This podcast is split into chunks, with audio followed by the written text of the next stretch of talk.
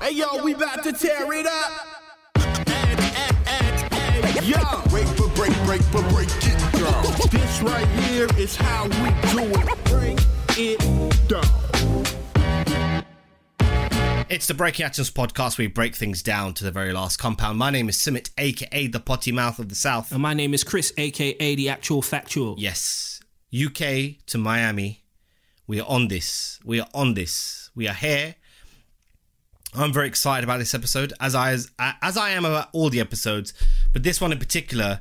Um, this has been months in the making, um, and someone that we thoroughly respect, someone who's got so much history in the game, uh, and I'm just The resume is mad. It's yeah, mad. and I'm just happy that he took the time out. You know, this is a Justo winner, bro.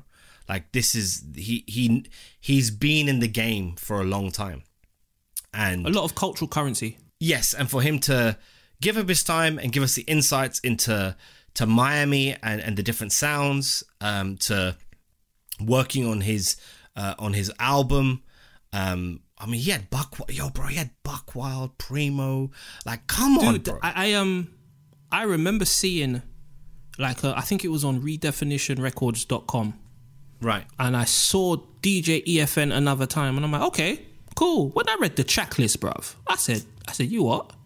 But it made sense just because I feel like I have a a good understanding of who he is and what makes him tick from the actual podcast. So, no, he's um, it means a lot that he took the time to speak to us simply because I know that Drink Champs, Nori, and EFN are people that you know we look to for for guidance and example on how to do things. So um, no, big up, big up to Leadership. It's a leadership it, man. Big up to big up to EFN. He looks exactly how he looks. You know, in the pictures on the podcast, beard game was crazy, immaculate, bruv. Did you see his, His beard, game, game bruv? is. I thought my beard. Nah, bruv. You need to sort out your beard, bro. I thought my beard was cool, but his beard is. You need to crazy. sort out your beard, bruv. You don't see how EFN came on the show and you're coming on here looking all dusty, bruv. Listen, I, I I need to sort out my life. Forget my beard. I need to sort out my whole entire life. Your beard needs a shape up. Look at it. Look at it, bruv. Yeah, I, I do. I do. I do need a shaper. I ain't gonna lie. I ain't gonna, I ain't gonna lie. I do need a shaper. But the episode is about my beard. Um, it's about EFN. It's a great episode. Uh, you'll learn a lot about him, what drives him, and also Miami too. Um, and uh, I love the tidbit about uh, the Primo Rick Ross story. That's a that's a nice tidbit there. I did not know that. So this is DJ EFN Breaking Atoms podcast. Check it out. It's another special episode of the Breaking Atoms podcast. Today we're taking it all the way back to Miami, UK to Miami with someone with history in the game. We're talking about someone who's the king of mixtapes in Miami, Justo Awards, from Crazy Hood to Drink Champs to Smoke Champs to Fatherhood.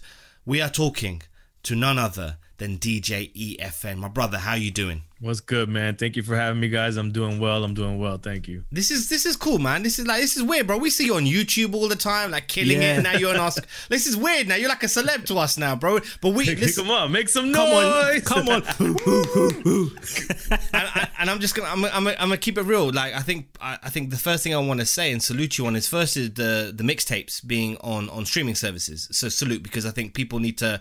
We talk about this a lot on the podcast about if it's not on the timeline or people not talking about it on the timeline, people forget. But people actually Right. forget about your history in the game with you know the mixtape awards, Justo awards. You know, I, I remember you putting out um a flyer of OC coming to Miami. We talked to him about that when we had him on the show about six months Oh, ago. dope, And it's really crazy that you put that up because I was like, yo, that was the show that OC was talking about with Juggernauts that Khaled got him, that Khaled booked him out for. So Yeah, yeah, your, temple, your yeah. history in the game is unparalleled. We appreciate you. You're a legend, OG, and I want people to understand that. So salute to you, bro, brother. Uh, thank you, man. I appreciate that. All right, let's start. Let's start with the the diversity of the Miami sound. Let's start there because there's a lot of eclectic sounds, a lot of eclectic There's a lot cultures going on. Yeah, there's a lot going on. Talk to us about the diversity of the sound because from from where I am, I've never been Miami, so I have no idea. I've been three times in three years, and some of the stuff that I did in Miami, I cannot speak about, and my mother doesn't even know. it was some of the best times of my life. Go ahead. Um, Miami. I mean, I think the easiest way to describe the diversity and and like the the foundation of our diversity is that it's Caribbean based. But you know, the Caribbean is a lot. It's a lot of different islands. It's a lot going on, and not just islands. It's the coastlines of of Central and South America as well that make up kind of the Caribbean as well. Um, and all of that is to me what's the foundation of everything Miami. And and you know, you have in there you have you know French Haitian, you have you know you have you have all the different Latino diversity cultures, diverse cultures and Latinos. We have Dominican, Cuban, and Puerto Rican, and you know you have uh just just so much there. Just that on the Bahamian, you know, uh, Barbados, you, you Trinidad, you can keep going Jamaica. So all of that to me is what makes up the foundation of of Miami sound. But then Miami's such a transient city that it's constantly changing in its demographic um, because of whatever's going on uh, in the world. And so we've had an influx of Russians and we've had an influx of Venezuelans and we've had, you know, just all kinds of people have come through Miami and added to that, to that, you know, just pot full of all kinds of things. You know melting what I'm saying? Pot. So it's, it's yeah, yeah, melting pot, exactly. So, but I would just say that hands down, the Caribbean is is the is one of the biggest influences for us out okay. here. Okay. Now, growing up as a as a hip hop, so you know, we look at it like okay, Bronx, New York hip hop. New York hip hop was on, on fire for for a number of years, and we, we come from different territories, right? So UK, London, Miami.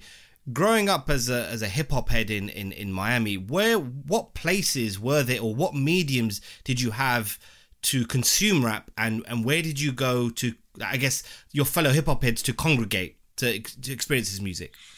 Um, well, it's in different stages, and I, and obviously I can only speak from my perspective. I'm sure there's different people of different ages that have different you know perspectives and experiences. From my perspective, as a young kid being a skater, I was I was a lot of my hip hop was coming from fellow skaters at the time. A lot of my education about hip hop was coming from fellow skaters. Those same skaters were graffiti artists as well, you know, and we were all like b boys and doing all kinds of stuff and gang banging as well. So um, and it's funny because the skaters were doing everything; they were a part of everything. Um, but fast forward when I'm really like die hard, like wanting to like really support the local hip hop scene and be be involved in it. Uh, and I'm looking around like, how can I, you know, what is there to do as a hip hop head out here? There wasn't much, but Zulu Nation had a little foothold out here in an area called Wynwood, which now is our art district. But back then, it was not the art district. And this was the hood basically. You know, it was, it was like a pocket of Puerto Ricans and surrounded by black neighborhood and Zulu Nation was in there and they used to do these jams, these these park jams. And we used to go out to those a lot. And so like all all the hip hop hits from around the city would go to to that. Or, you know, or every once in a while someone would throw a hip hop party or or they would rent a warehouse um and they would go to that. And it's almost like a few thousand hip hop heads that kind of, if you didn't know each other personally, you knew who, who each other was by, by sight. And outside of that world, going back to what I said about the Caribbean, the reggae jams, the dance hall parties was the only other place that you they would do a hip hop set at. So hip hop heads that maybe weren't originally dance hall fans became, you know, completely dance hall heads because they would go to these parties. And I was one of those guys and you know as a dj i ended up becoming like fluent in djing you know dance hall so so that was another place where we would go and, and experience hip-hop as well. Okay. So sticking with your past i've been doing my research and uh, i read up on uh, chp marketing and promotions uh, a key part of your history. Mm-hmm. what what are some of the uh the marketing campaigns and the clients that you worked with that stick out for you? Which one were your favorites or had you know the biggest impact on your life or in, in, in miami in general? Def Jam was one of the biggest ones that I ended up acquiring. I mean, you know, who who as a hip hop head didn't want to like deal with Def Jam at some level, you know? So so when I got the Def Jam account, that's that was crazy, and it was passed down to me by another legendary uh, street team promoter guy in Miami, um, who passed away. So Dr. Fresh, rest in peace, to Dr. Fresh. So that was dope. It wasn't like I took the account from someone; it was handed down to me. Um, so that was one. Um, I, at that time, I was a big rum drinker, so I had Bacardi as a client at one point. I had uh, Ecko Clothing was huge, you know, in the in the in the mid to late '90s, and they were a, a great client. Uh, they were amazing to work with. and those are like the most memorable. But I at one point worked for every record label. I had almost every account at one point, and then I started working with movies and and you know different kinds of products and different things that that wanted to kind of get that grassroots hip hop marketing. They needed that, and we were. So you were providing that. almost like if if we wanna if we wanna make some money in Miami, get the word out down here, we have to go through EFN in some ways. We need his input, his consultancy. we we were definitely yeah one of, of very few companies and, and crews that were providing that yeah Dope, dope. Submit. What were the transferable lessons that you learned from marketing music that you've now been able to take into Drink Champs, Smoke Champs, uh, Fatherhood? Well what i liked about those experiences was i got to learn kind of like all sides of the business. And also it humbled me in a way where i was you know i i, I was out there passing out flyers. I would see people uh turn down flyers for artists that later on you know became huge. And not just flyers like turn down the music or or i'll give you another example. I worked uh for bad boy. That's another one i, sh- I should have mentioned. That was a big account when i got it and when you worked for bad boy records you you worked you did the sean john account you did the Ciroc account so i was one of the first people to deal with Ciroc um when nobody knew Ciroc in the states because Ciroc was a brand already out i believe in france or belgium i'm not sure France, I think, yeah. so um I remember one of the things they had us do is is go they would send us cases of Ciroc and say go give these to tastemakers, radio people or artists or whoever in town. I remember going, I couldn't give it away. And you know, and it was just like just keep giving it, keep getting. Of course, eventually people be like, it's free booze, they're gonna take it. But I remember people like, ah, I don't want that. Like, I don't want that. And I'm like, yo, it's it's bad, it's puffy, it's bad boy. Like, they still didn't want it. And to see the evolution and and, and the and you know what we had to do and, and you know then and to see the national campaign match what the street teams are doing on the ground level in every city to see that evolution it taught me a lesson about you know you just got to be very persistent and consistent. And you know i got to see how that all developed itself where you know you could never tell anyone now no one wanted Ciroc at one point. Like people like, get out of here. Everybody wants Ciroc. No nobody wanted it. I say it on Drink Champs sometimes where nori didn't want Ciroc when i would try to give it to him. And now you imagine. Now look at that. Now he wants it all the time. Give me Yeah, that Ciroc. yeah. Give me that Ciroc. It's Duce now. Actually, no, he's going with the Duce too now. He has to. and It's it's the it's, it's the connection. But yeah, Yeah, I mean, those are all our friends and partners, so everybody's on the I table. actually googled Tiger Bone a couple of weeks ago, and I'm just like, I'm like, Oh, listen, man. we get all kinds of shit oh man, like just the description, I was like, I ain't touching that. I'm not. Which, what was the description that you got? Because there's different descriptions of Tiger Bone. It was some. It was actually. I'm actually going to pull it up because I did it on. I did it on Google. So let me let me pull it up.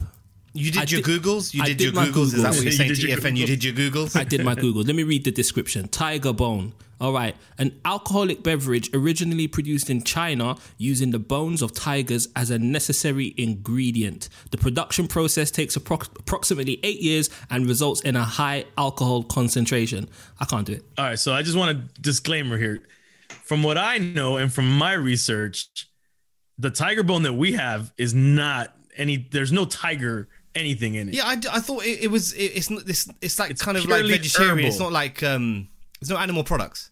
No, it's a it's well out here in the states, um, a lot of these like Caribbean juice bars carry it, and you take a shot of it. It's like a male enhancement elixir. Is it like um, um Mama Juana? Yeah, like a Mama Juana. It's vegan juice shop, so they're not gonna carry something that has an animal product. in it. Okay.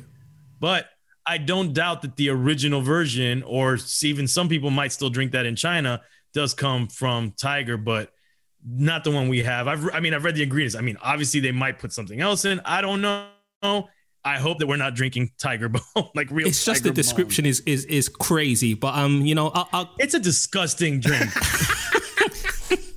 I hate it. I'm glad you, that you're a drink connoisseur. You're a drink connoisseur, my friend. You know. Yeah, Nori brought that to the table, and I was like, "Oh man!" And you know, it's funny because I just it, what is what's dope about it is seeing the faces of our guests. You know, like, "Oh my god, what is this?" And it really is. It's nasty. I say it's like finding like a like a sour soy sauce packet in the back of a you know like a refrigerator tucked under like your grandma's dirty under. It's just like it has such a horrible flavor that I can't even begin to describe it all. That is crazy. That's that's crazy. EFN. You know what? I um in terms of the the Drink Champ show, my affinity to you, you're the guy that you're. you're I'm called the actual factual on this show because I love liner notes, dates, details. You're that guy for me on Drink Right. Champs, and you make me feel like I'm not so crazy. When I um I listened to your album another time because Premier Buckwild, I'm like, okay, this is this is the album for the heads. Any memorable memories from Right. from the recording sessions for that particular album? Because you called it a passion project, and the way it was put together suggests you took it very seriously. Oh no, no. I mean, anything that I call a passion project is very serious to me. Um, that project was a, was a dream come true to make, and I think that any any DJ and more specifically any mixtape DJ, they want to put together a real like studio type album with all original music that they put together. And I got shout out my boy uh, KGB from from Fatherhoods. He's the co-host on Fatherhoods as well. He was a big part of that project with me, and it we did a, I have a board actually outside my office here where we basically envisioned the track listing um based on the I picked out the beats first and then I named the the songs and then I put like fictitious like featuring who I would want on this. And we came I would say 85% to that original track listing. And this is before I hit anybody up or anything like that.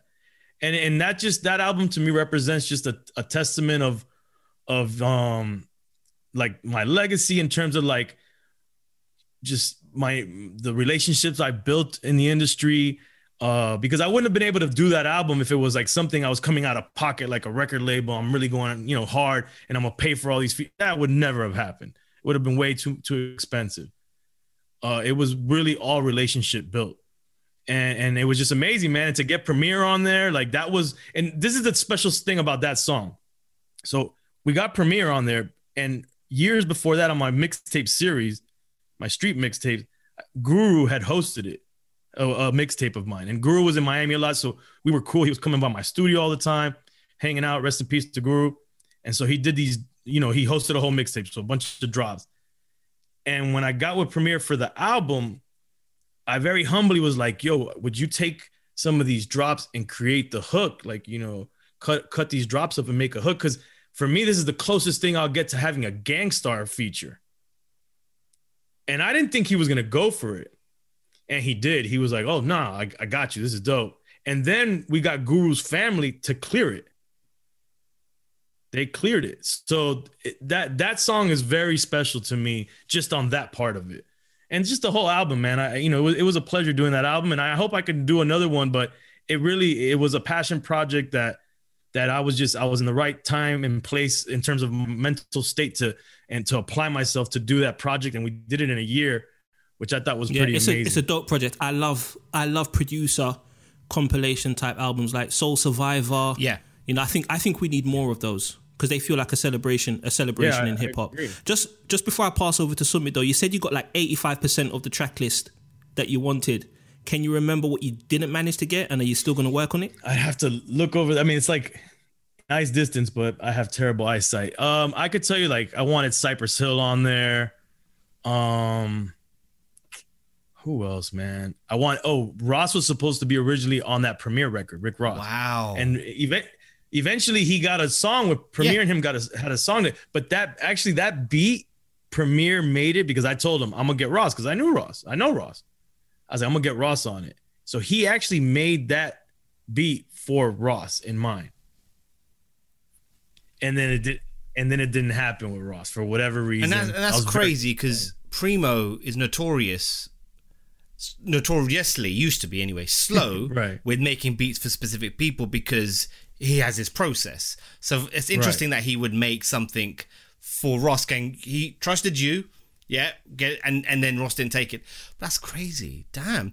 I, Yeah. I'll echo the point that Chris made about producer albums because producers, uh, because of the way in they, which they pro. Uh, the process behind an album can also make great A and R's, and so they they piece an album and sequence an album incredibly. So I kind of I kind of echo echo that. I just want to take it left slightly and speak about hmm. the Fatherhood podcast and the genesis of it.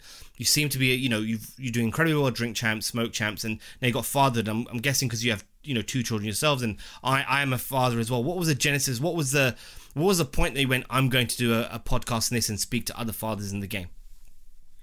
Well, first, I'm always looking for different ways to pivot in in, in what I'm doing and, and stay relatable in in my like origins of, of, of what I do in my brand and Crazy Hood and EFN. So my friend KGB, which I mentioned, Kether, he was a part of the album. He had he had a child, and I was always talking to him when I was about to have my kid about like you know just advice. And then my other homie, who's the co-host, the the third co-host, Manny Manny Digital, he had he has uh, three or four kids think three kids. And so I was talking to them constantly. And I was like, you know what? Maybe this is something that should be publicly discussed because we're all like hip hop heads. And, you know, I don't feel like there's a lot of content for hip hop, like, you know, like fathers that, that consider themselves hip hop heads talking about, you know, openly about parenting. Yes. And, and I, and also uh, men in hip hop get like, there's just like a misconception that we're like deadbeat fathers when that's never been the truth. You know, I've never I, I can't tell you that I've ever known a deadbeat father that's a that's a that's an MC or a DJ or a hip hop head of any kind. Like I don't know many of those people, if I if at all. So I was like, let's let's let's do something that's real positive and and you know, and let's have fun with it. But at the same token, you know, we're gonna kind of like be therapeutic to each other and then and then hopefully we can help other, you know, parents or parents to be who are like-minded like us and are in our hip hop heads as well, and have hip hop guests talking about their parenting style and the, and the history of of parenting. And a lot of us come from, you know, it sucks that this is like, I don't know if it's the stereotype, but but it's kind of true. A lot of us come from broken homes Hmm.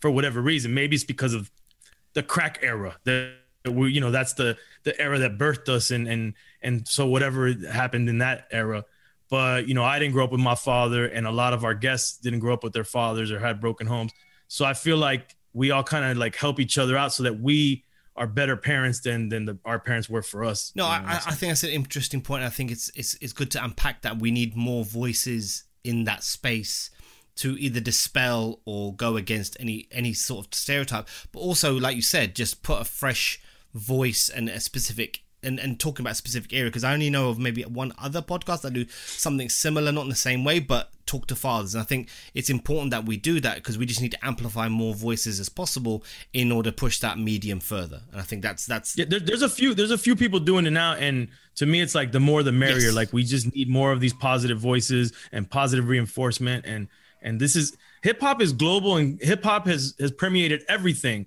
so we should be in every space You're talking about everything Agreed, agreed. Um, so you've you've got a couple of co-hosts for, for the Father podcast. Let's swing it back to Drink Champs and the the contrast with you and Nori. When did your relationship first begin with Nori? Uh, I had a store called Crazy Goods in 1997. Um, I'm gonna give you try to give you a short Sure. version of a long story, but I'm gonna give you the beginning. So, Nori was on tour doing the promo run for the CNN album. Capone was locked up. Right. My homie was the promoter or working with the venue that Nori was supposed to go. I don't even know if he was gonna perform or just do like a walkthrough, but he was he was on the promo run. And in those days, in the mid to late 90s, you still had to go and do in stores. It wasn't like internet promotion. So I had a store. I had one of the few hip hop stores in Miami at the time. So it, was either a record label or like a hip hop store. So they came by my store and I had this digital four track, which I have actually right in front of me over here, the same one that I used to get freestyles from. And that was something that I was kind of known for. I would take this digital four track everywhere and plop it on people, had beats in there. And they were like, oh shit, this guy is prepared. So I Nori comes through and, and we meet and I have him do freestyles. And I already knew who he was, you know. I had already been supporting Capone Noriega on my mixtapes. And we just hit it off. I, I can't tell you why we hit it off. I don't know if it's that we share Latino culture. I can't tell you. I mean, I don't think that's the necessarily the reason why, Right. but we hit it off. I think Nori was also strategic in the way he was building relationships in every city. Like it's smart for an artist to take a DJ that he feels is influential in a market, put him under his wing and make him feel like he's family. I think that's what he was doing. And so we championed each other from that point on. And I was the first I, I brought him for his from for his first solo show in Miami, the NORE album. I brought him down to do that. My crew, Crazy Hood. Wow. We we had we did that show. Then when Capone got out of prison, they hired me to put together the show, the first show that CNN would do together, the Capone Home Show in Miami during a, a music conference. I did that for them. And then eventually Nori moved to Miami. And that's where the beginnings of, of Drink Champs. And I mean, if we can get into that as well, but that's that's how we met and that's how he got, you know, to Miami and that's how our relationship developed. Yeah, so how did you start to develop Drink Champs as a was it just over you drinking some Tiger Bone or how did that how did that come how did that come through? So so now he's in Miami. It's after his reggaeton album. Um, he knew I was never a big fan of reggaeton, and so he when he moved to Miami post reggaeton, he's like, "Yo, bring me back to hip hop." First thing we did was I had him do a joint over where we looped the D Nice beat. Right. My name is D Nice. I'm like, we're gonna bring you back to hip hop, and that shit, you know, that that shit kind of buzzed at the time. So he's working in my he he moved close to my studio. He I had an engineer, Hazardous Sounds, who's now an engineer at Drink Champ. He was working already with me and, and my artist. And I said, Haz, I need you to work with Nori. And Nori was coming in almost every day to my studio. He was there more than me. And in the studio, you know, you're drinking, he's smoking. We we, we had we would gamble in there. We're playing poker. We're all it was my studio at the time. I was single. It was wild. It was a wild place to be. Drink champs before drink champs. Yeah, we were definitely drink champs. And I was like the drinker. I was a big rum drinker. And Nori was, you know, he would smoke more more than anything else, but you know, he would indulge in drinking with me as well. And then so out of those sessions, or out of that time period, my crew, we would say, yo, if you couldn't handle your liquor, you're not a drink champ. So now I'm gonna go into two things that are like parallel to each other: the name and actually doing a podcast, because they're they don't intersect till years later. So my crew, we would be like, yo, you're not a drink champ. And I love the way that that rung. We would say it all the time you know, because we are just such drinkers. Ah, you can't handle, you're not a drink champ. And then Nori would hear that. And then he ended up doing a track with Alchemist called Drink Champ from hearing that in the studio so much. And he says at the end of the track, like, you can't hang with EFN, boom, boom, whatever, whatever. So I love the way that that name rung that I said, I wonder if anybody owns the dot com to this. And I grabbed the dot com. This is like way years before I even knew that it would be any podcast. I just thought it was a dope name. So no, I got Drink Champ and Drink Champs, plural. Got both. Then I got the Instagram, then I got the Twitter. I was like, nobody has this. This is insane. This could be an apparel line. I could open a bar called Drink Champs. I could do whatever. And so that happened, right? At the same time, we get approached by a homie, uh, Leo G, who was at XM satellite radio before the merger was Sirius, and he, he offered uh, Leo G offered us our own show, a weekly show on XM. Nori was like, Nori and I were like, yeah, cool, let's do it. So we do this show called Militainment Crazy Raw Radio. Nori named that show. Sounds like a Nori thing. He wanted to put all that, our names. In- that sounds like a Nori named that. Yeah. Oh my god, that's yeah, hilarious. He wanted to throw all of the names on in the in the name.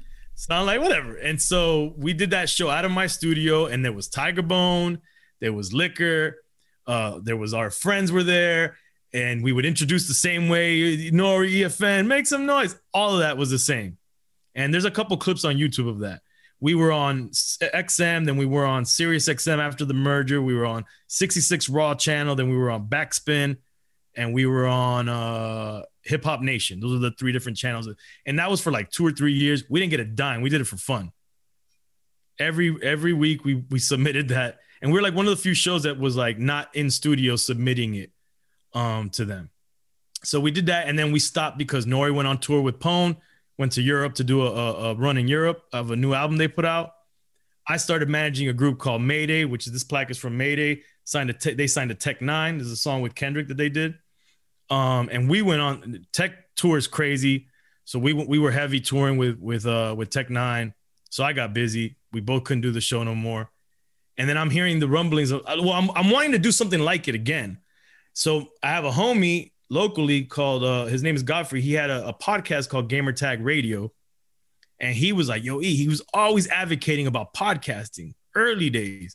Yo, you should podcast, you should podcast. But you know, I thought it was a good idea, and I thought it was an easy way to do what we were doing before without you know the constraints of having to submit it by a certain time or do it for a certain amount of time, blah blah blah, whatever. whatever. So I bring it to Nori. He didn't understand. He didn't know what a podcast was. He didn't get it nobody in hip hop at the time really understood what what podcast were. They thought it was like some nerdy thing. If they knew what it was, it was like, oh, that's what nerds do on the internet. Nah, we too thugged out for that shit. Militainment, militainment. Yeah, living the brand, right. living the brand. Yeah. So so trying to fast forward, some years pass. Uh, I convinced Nori. One day he's with it, one day he's not. It, it's he's like back and forth forever. Finally, he does. Um, oh, what's my homie's name that he did his podcast? Damn it, man, I can't think of his name right now. He did a homies podcast. Um, that was pretty popular at the time, and the dude was like a street dude, and he saw himself in that podcaster. He's like, oh man, if this guy, you know, I could see myself doing this now. Are you talking about Taxstone? Yes, Taxstone. You know, shout out to Taxstone. So he did Taxstone. He came back. He's like, yo, E, I'm ready. I, I get it now. I get it more than ever. Uh, let's do it. And you know, we we we got with uh, Fat Joe. We got with Kenny Anderson first, but that didn't come out till a little bit later. And then we got with Fat Joe the next day to do a, to do it an episode. And that one was the first one we released, and we did those in my old office that was in downtown Miami. And we got with CBS Radio, and the rest is history. You know man. what? It's crazy, man. Like just just just watching you and Nori there, it's um I love the contrast between you both. And it's similar with me and Summit. Um you just seem you, you've just got this chemistry, it's really intangible and it's infectious. And you know, I know people say Nori cuts people off and yada yada yada, but I really Drink Champs is almost like I'm in the barbershop. Yeah, that's Yeah, that's it's got that point. energy. Like I would love to Yeah, I'd love to be around that table one day, just talking to you guys. Yeah, I get irritated when people get mad at the cutting. I mean, I get it that you want to hear what the guest might have been saying. I understand. Sometimes I, yo, Nori, stop. But these conversations were meant to be as organic as possible, and they were meant to kind of like give you the same conversations that are happening in the studio while guys are drinking or in the barbershop, like you said.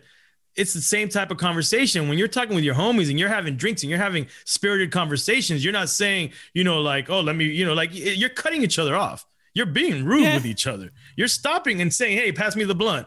That's the conversation. But in that, in that, you get some golden nuggets and you also get to see people really act human because you you're seeing the guy get cut off like whoa know like like it's it's it's very human Yeah, interaction No, yeah, you're you're right, and you know I, I listen to it and I understand that okay, it's the barbershop in podcast form, so I get it. But I can imagine for some people who may not know that kind of world, who you know never been to a barbershop, it's like oh man, he's cutting someone off. But no, it's it's it's it's the nature of how we how we talk because I cut people off all the time. We're gonna wrap up soon, though. I just want to. I know you had Pharrell on, and it felt like that was the culmination of many years talking to talking about Pharrell, his contributions to Nori's career. Who's who's the bucket list interview for EFN? Like, who's that person you really want to talk to on Drink Champs? Um, I really want to have kendrick on and we almost did a few years ago uh i really think having kanye would be a crazy episode um drake would be a dope episode and he's and he's he's shown that he wants to come to the show. And and really and truly man i want to have more of the pioneers more of the architects of the culture so they can you know tell us their wild stories of the of the beginnings of all of this of this culture that we're all able to thrive off and live off of. Because if it wasn't for them we wouldn't be here so i mean i i really want some of those older guys like the Kool Hercs and the and the grandmaster flashes and and the and the Cazes and all those guys man and so so yeah, those no, guys. I, I, you know, if you can get Kool Herc, just knowing how you feel about the details in hip hop, I would definitely tune in. Last question, EFN, coming home series and hip hop in mm-hmm. Cuba. Give me one example, or tell me about the the first time you went to Cuba and you said, okay.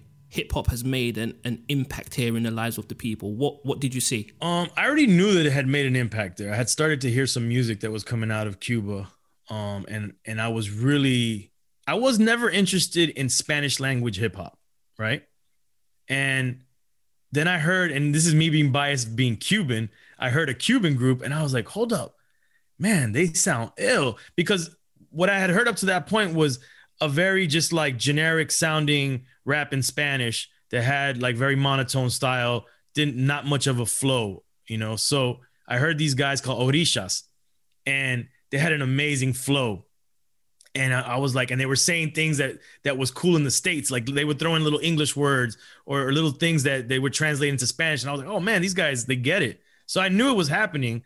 And so when I went out there, I already knew and I linked with some of these heads and man, I was blown away by by how they articulated um like the scene uh, our scene like they understood what was going on in the states versus what was going on there. They they they their idea of hip hop matched my idea of hip hop.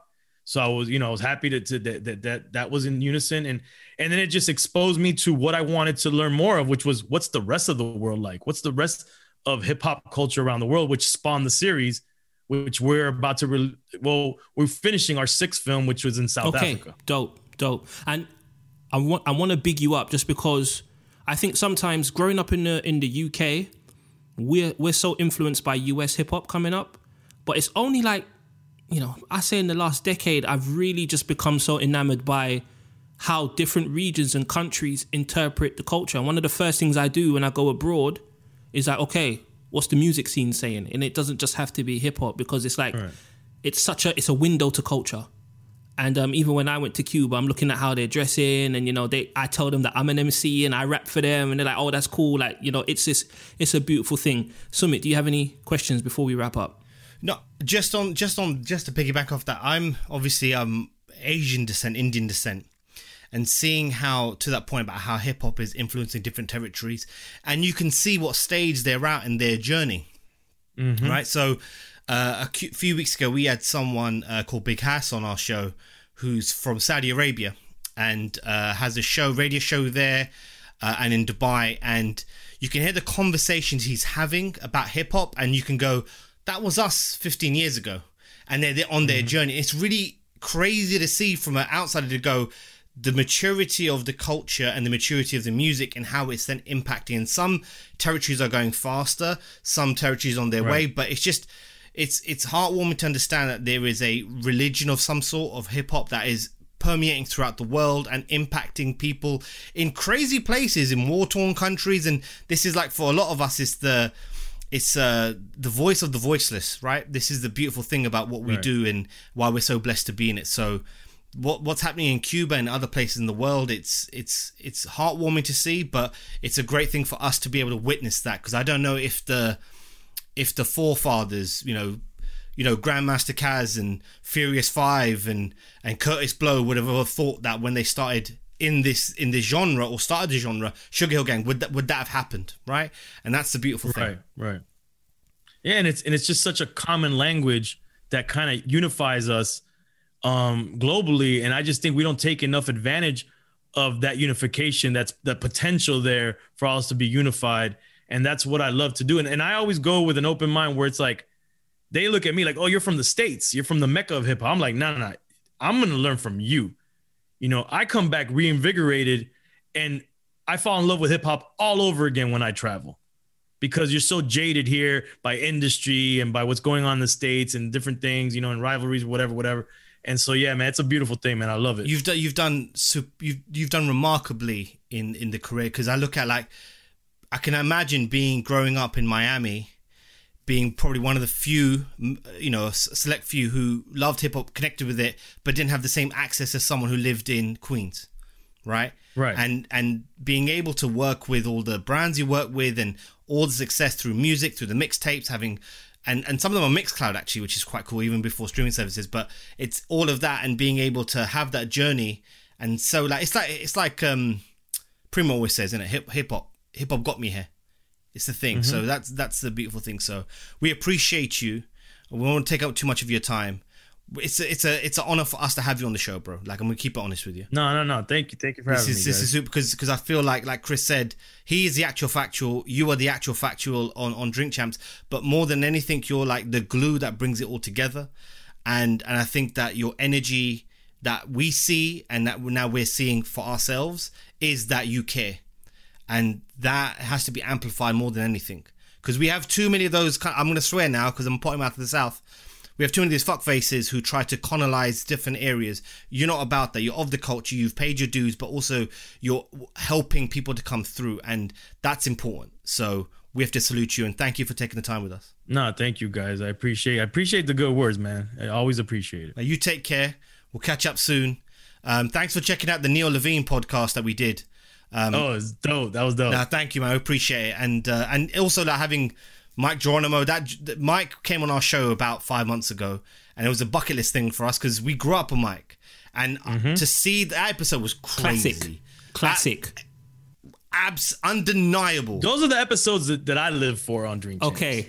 That that It was crazy. We were on we were on Clubhouse because um, Nature has has a clubhouse room, calls it ninety eight uh, with Nate, right? Um, and Mic was talking about that. He was saying that you guys you guys wanted him for a long time, and he wasn't so sure, and it was because he was he had trepidation on like do do people want to hear my story? Like, what kind of questions they asked? Do I want to relive, relive this sort of stuff? But he said when I went and did it, he, he just felt like family and it was that family feel that made me feel so comfortable. It didn't feel like an interview; it felt like I was talking to family. Those are his kind of words, and I think that's the unique thing that you guys bring to the, I guess, the podcast, but also the interview game, because everyone does it Right. has their own different thing, right? You guys have this family feel, and I think you welcome us to your home, to your drink champs home, and we're you know thousands and thousands of miles away. So yeah, man, salute. Make bro. some noise. Make some noise. Drink champs in the building. Hey, bah, bah, bah, bah. appreciate you, bro. All good, man. Peace, guys. Y'all take it easy, man. Be safe out there. salute to the legend once again. I had fun, man. That was a good episode, even with my groceries uh, at the door, chucked them on the floor. I've got to go pick everything up, by the way. There's bottles, cabbages, Do what skills cucumbers. told you to do, bro. Just look after your family. Yo, skills. Listen, let me tell you something. Yeah, I love skills because he says it with such sincerity, and he's a good guy. He's a good guy, bro. He's a good guy. But no, listen, I, I had fun on the episode. I hope it was um, as informative as it was for us, for you, the listener. Um, there's, you know, please check out Fatherhood, the podcast. Please check out Drink Champs if you've been sleeping under a rock. Um, it's one of the best pieces of content that are out there right now, killing it. I mean, the Pharrell episode was insane. Mic Geronimo was insane. Uh, even Saigon. The Busta Rhymes one, bro. Busta Rhymes one was heavy, and I don't mean heavy in in the slang term, but some of the stuff that Busta was touching on, in terms of like learning how to control a room, poise, pacing, delivery. Busta Rhymes put on a masterclass on Drink Champs. It was incredible, classic episode. it's really Classic. good that we get to have that because um, you know we all oftentimes berate the state of hip hop as a as a as a culture or even journalism um, and great interviews and great stories, but that you know drink champs what EFN Nori do, that's a testament to actually going no actually no we get some great stories from that and we get some great moments um, and in the year that we've had it's good to have that kind of quality content shining through so we we salute we salute all the team over there um, but as always you can follow us on social at break the atoms twitter instagram and facebook chris's uh, socials are at i am kinetic mine's is at hip hop chronicle fuck the socials because you know that's always saying that's my new thing now Chatty House, Chatty House. I don't care about Clubhouse. if you can't find some Clubhouse, just yeah, get out of here. I don't care. Um, No, you know what? To be real, to be real, Mm. bro, I'm really at the point. I'm gonna start mirroring your energy, man. If you don't know where to find us by now, that means we shouldn't be talking. no, we should we, We shouldn't shouldn't we shouldn't talking. take that step. I just like swearing half the time. I've got to live the brand, you know. I'm not swearing in the it, brand. but I'm not swearing in it. I just, I just, I just Sorry, put my mind in it. No, I'm joking. I'm joking. You can hit us, hit us anywhere. We're We there. are there. You were never there. That's what I'm gonna. That's oh, is that another Hove reference? Yeah, maybe. Um, but no, thank you to all the listeners. We appreciate you. We'll be back next week with another episode. Until then, peace. Peace.